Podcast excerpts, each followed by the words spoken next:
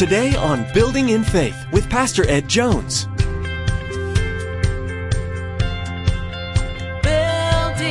in faith. Don't let Satan put golden handcuffs on you. Don't be bound to this world. Set your heart upon heaven. This life is a moment. This life is soon past. It's soon gone. It's soon over. And for us to live wisely in this world, we must be committed to follow Christ, full-hearted, wholehearted, committed, not just for the moment, not living just for the moment, but living for eternity. Reaching up high, with arms open wide, we see you're changing our lives so we can be our hands and feet. When Satan tempts a Christian to compromise, he does so cunningly. Our enemy uses his powers of deception to make deadly sin look glittery and good. Satan's ultimate goal is to lure the foolish and unsuspecting into an inescapable trap. In today's message from Daniel chapter 1, Pastor Ed exhorts us not to be conformed to the patterns of this world by examining the life of the prophet Daniel. Daniel's faithfulness teaches us to hold fast to God and his precepts, even when Satan tempts us with worldly pleasures. Now here's Pastor Ed with part 2 of today's message entitled, Life Without Compromises.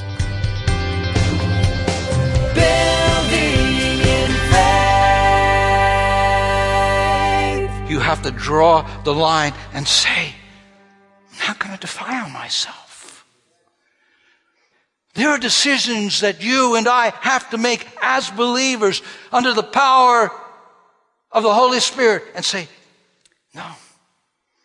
In Romans 12:2 it reads, do not conform any longer to the pattern of this world, but be transformed by the renewing of your mind. Our mind has to be in the Word of God, focused on the God of heaven, contemplating the things of God, so that our lives are transformed and not conformed, just as real as gravity is. If you throw a ball up in the air, it's going to fall. Drop something, it goes down. Just as real as the law of gravity is the law of the pressure for a believer to conform to this world.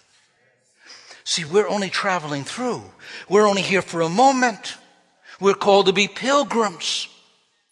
And as believers, you will feel the constant pressure throughout the journey of your life to conform to this present world.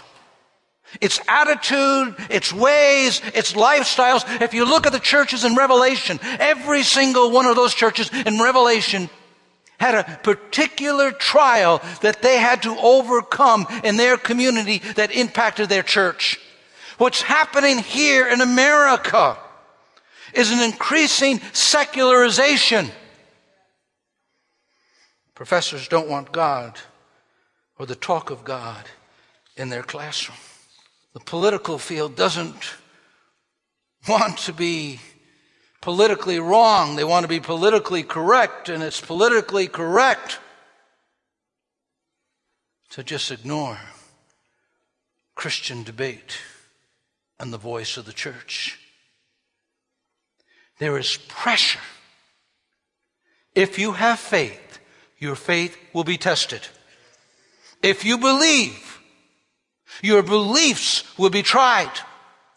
The very nature of faith, the very nature of a commitment to Christ brings you into conflict with a worldly system that is more and more anti-God and anti-Christ.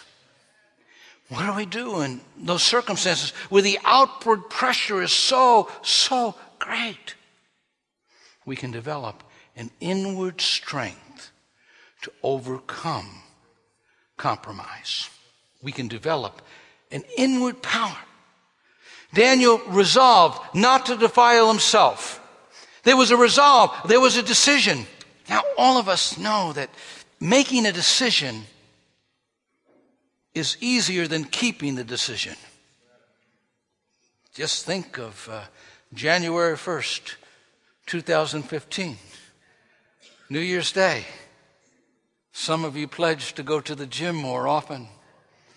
Some pledged to lose 20 or 30 pounds. Some pledged all sorts of resolutions and decisions that we try to make. It's hard. And even more difficult are spiritual decisions, because we have an antagonist. We have an adversary who would love to defeat, to distract, and keep us from following through on those decisions. How did Daniel do it? Remember, he's in a far-off land. He's in a place where his educational system that he is learning in, and he's learning the sciences and the literature, and he's learning astrology, and he's learning as a backdrop. He didn't have evolution, but he had all of these false gods. It was a polytheistic culture, a belief in many gods. The educational journey was steeped in the teachings of idolatry. How did he do it? Well, I believe first he lived in community.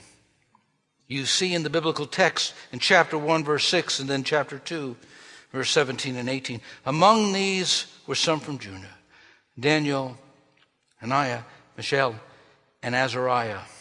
It says, then Daniel went home and told his friends. So he was with this band of brothers that helped him run the journey.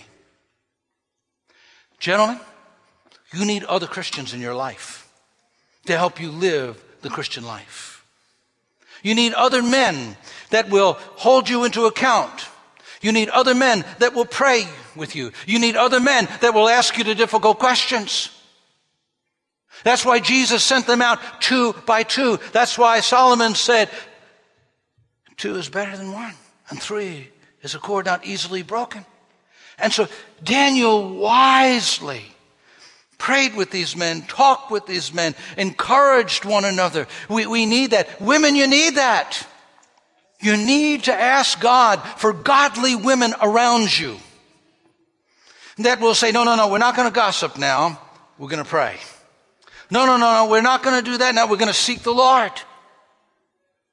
We need the community of faith. There he is in a foreign land, pressured from the outside. They tried to rob him of his identity. Now, Daniel's name, it meant Elohim is my judge. That's God. The God of Israel is his judge. They changed his name to Belshazzar. It means, may Bel protect his life. They wanted to take away his religious heritage. They wanted to take away his identity. They wanted to rob him of who God had called him and ordained him to be. But the pressure was on each of them. I think of Azariah. It means Yahweh is my helper. And they changed it to Abednego. It means the servant of Nebo. No, he wasn't going to serve the god Nebo.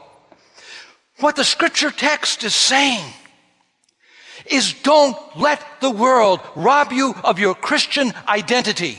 Don't let it so pressure you that you will not remember that this world is, you're just passing through it. You're just here for a moment. You're a son, a daughter of God, and you have a responsibility to walk in holiness and righteousness and seek God's face. What they did was they wanted to wow these young men. I mean, they rolled out the red carpet. Here they had food from the Culinary Institute of Babylon. Here they had jobs that were set up for life. I mean, to have their positions meant you would own land and property, you would be well known, you would have clout. They were giving them the best education in the world and giving them places of prominence. You know what they were doing? Golden handcuffs studded with diamonds. Don't let Satan put golden handcuffs on you. Don't be bound to this world. Set your heart upon heaven. This life is a moment. This life is soon past. It's soon gone. It's soon over. And for us to live wisely in this world, we must be committed to follow Christ, full-hearted, whole-hearted, committed, not just for the moment, not living just for the moment, but living for eternity.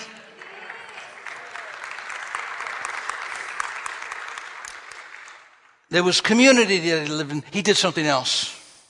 He remembered. He recalled. He embraced his commitments. In 6:10, Daniel prayed 3 times a day, just as he has always done, giving thanks to his God. Do you remember a baptism service where you stood before a congregation and you were baptized in water? And it spoke of being buried with Christ, dying with him, and being raised. It spoke of dying to yourself, dying to your agenda, dying to your own will. If you're not willing to die for something, you can't really live for anything. And to be willing to die so that you might live and live for Christ. That's what baptism speaks of. Baptism speaks of living for God. We have to remind ourselves, we made a commitment to say along with Paul the Apostle, it is no longer I that live, but Christ that lives in me. Throw aside those things that hinder so you could run the race. You've heard the saying, you can take the girl out of the country, but you can't take the country out of the girl. Or you can take the person out of the city, but you can't take the city out of the person. Well, in Daniel's case, you could take him out of Jerusalem, but you couldn't take Jerusalem out of Daniel. Why? Because he was raised in Jerusalem? No. I remember talking to a friend of mine. His name was Gary. Gary was going through a difficult time at another church, another place. And Gary said to me, "Oh, I'm always going to serve the Lord. Don't worry about anything." And I thought, oh boy, Gary, the human heart is so deceitful. You must guard your heart. See, Daniel developed holy habits. And those holy habits became means of grace to keep him on the right track, to help him fulfill God's purposes for his life. You could develop unholy habits, or you could develop holy habits. In Timothy 4:7, Paul said, "Train yourself to be godly." The word was planted in his heart as a young man in Jerusalem. He had a godly atmosphere, parents and people who trained him. Now that seed could have been choked by the cares and by the pleasures and the distractions of this world, but he guarded it. "My son, give me your heart." That's God's plea. "My daughter, give me your heart." We could develop affections for God or affections for the world. We could develop a taste for the king's table, the king of this world, or we can develop a taste for the presence of God. Developing those holy habits in our lives. Now, we can't do it in our own strength. And Daniel couldn't, and his friends couldn't. It was this relationship with God. It was this discipline that he had over the years. 3 times every day he prayed. And it was busy, I'm sure. At times he had meetings in the afternoon, but he made sure he carved out some time to pray. He made sure at night he carved out some time to pray. He made sure he carved out time to be with God. As believers, we have a responsibility. Now, it's not all on our shoulders because we can't do it in our own strength, but neither is it all on God. So many people blame the devil. Stop blaming the devil. Take responsibility for your own lives. And I'm not meaning to be harsh, but I am talking the truth. God wants us to be responsible. I like the way Jerry Bridges said it. We need to learn that the Bible teaches both total responsibility and total dependence in all aspects of the Christian life. Daniel didn't live in isolation, but he did insulate his heart. We're not called to run and hide in some bunker. We are called to live in this present world. But when our heart is guarded by the Word of God, guarded by our commitments, guarded by a passion for Him, the pressure from out is not as great as the pressure from within. For greater is He that's in you than he that's in the world.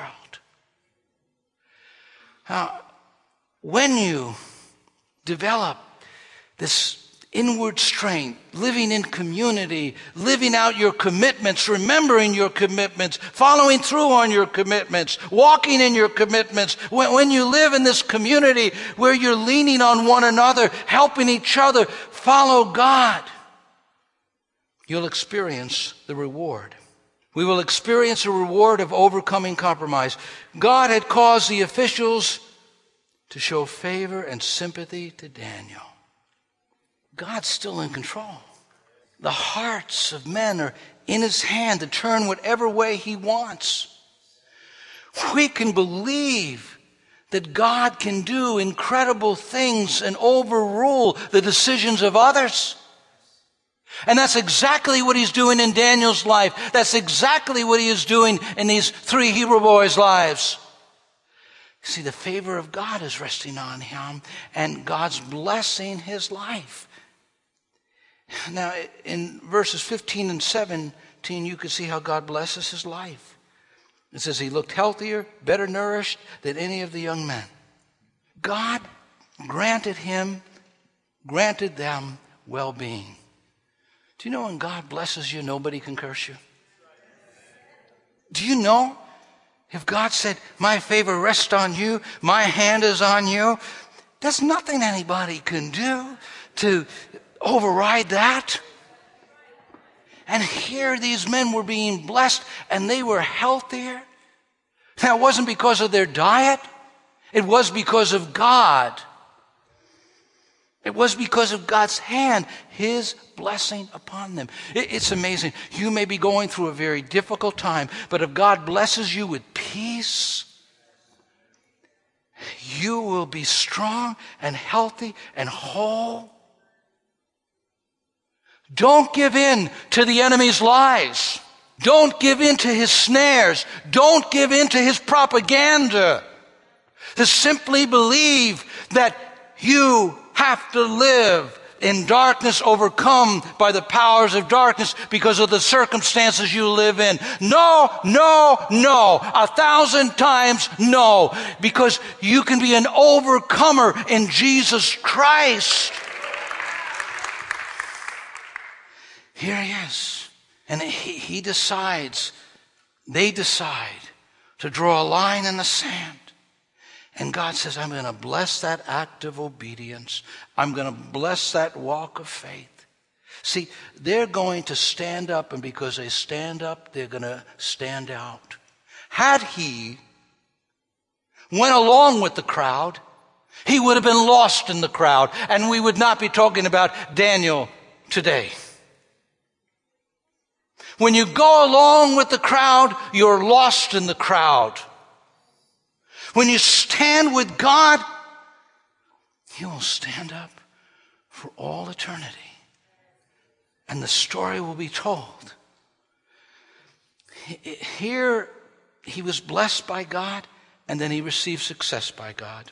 In verses 19 to 20, the king talked with them. This is Nebuchadnezzar. In every matter of wisdom and understanding about which the king questioned them, he found them 10 times better than all the magicians and enchanters in his whole kingdom.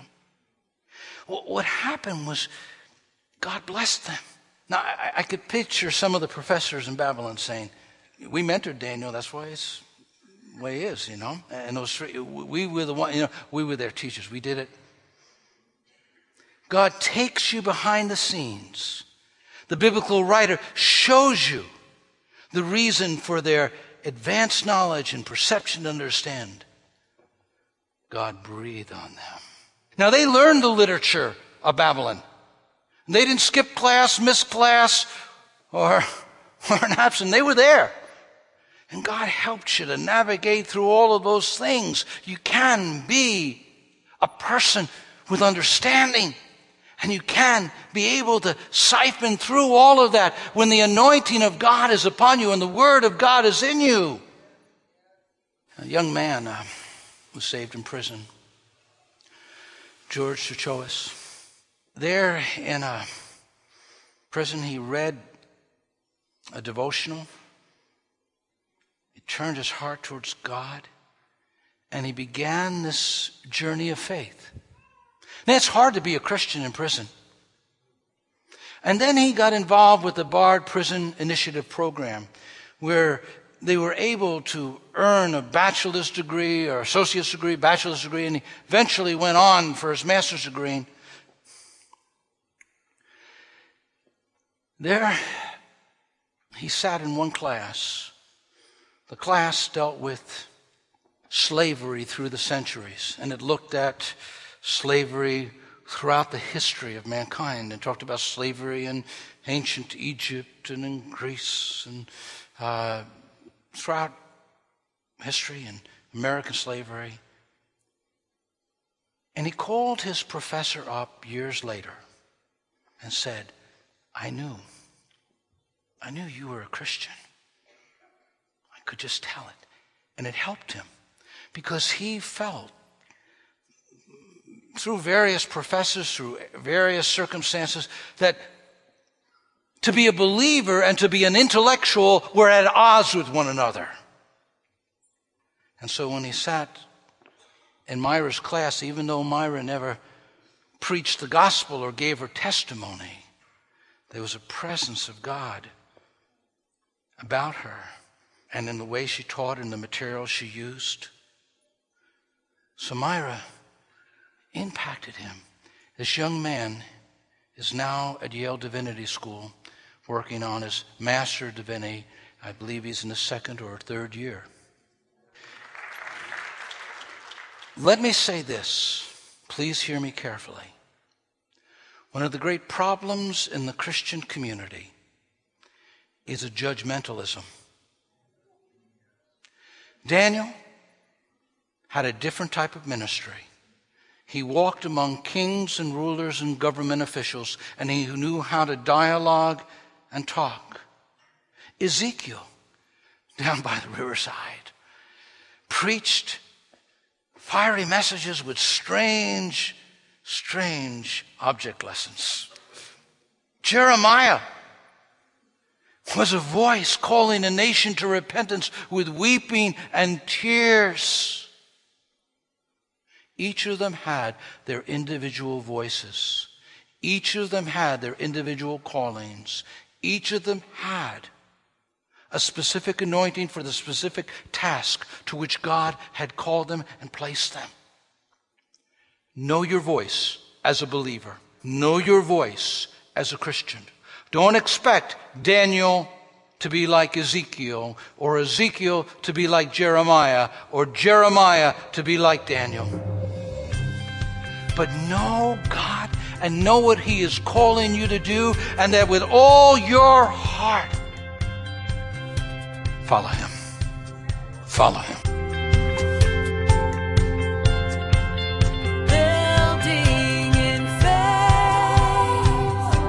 Well, that's all the time we have for today's edition of Building in Faith with Pastor Ed Jones of Faith Assembly in Poughkeepsie, New York. There's more to come from Pastor Ed's series in the book of Daniel. We encourage you to download today's message again to review.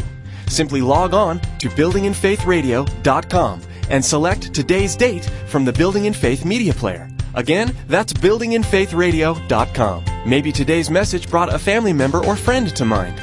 You can share today's message via Facebook and Twitter by simply logging on to buildinginfaithradio.com and clicking on today's date. There, you'll find all the options to share. Now, we'd like to invite you to join us at Faith Assembly for worship on Sunday mornings at 9 a.m. and 11 a.m.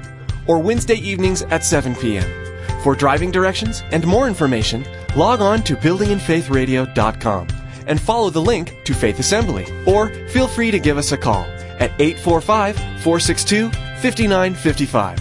That's 845-462-5955. Well, that's all the time we have for today. You've been listening to Building in Faith with Dr. Ed Jones. We invite you to join Pastor Ed as he continues teaching through the Word of God, right here on Building in Faith. Your word brings soul.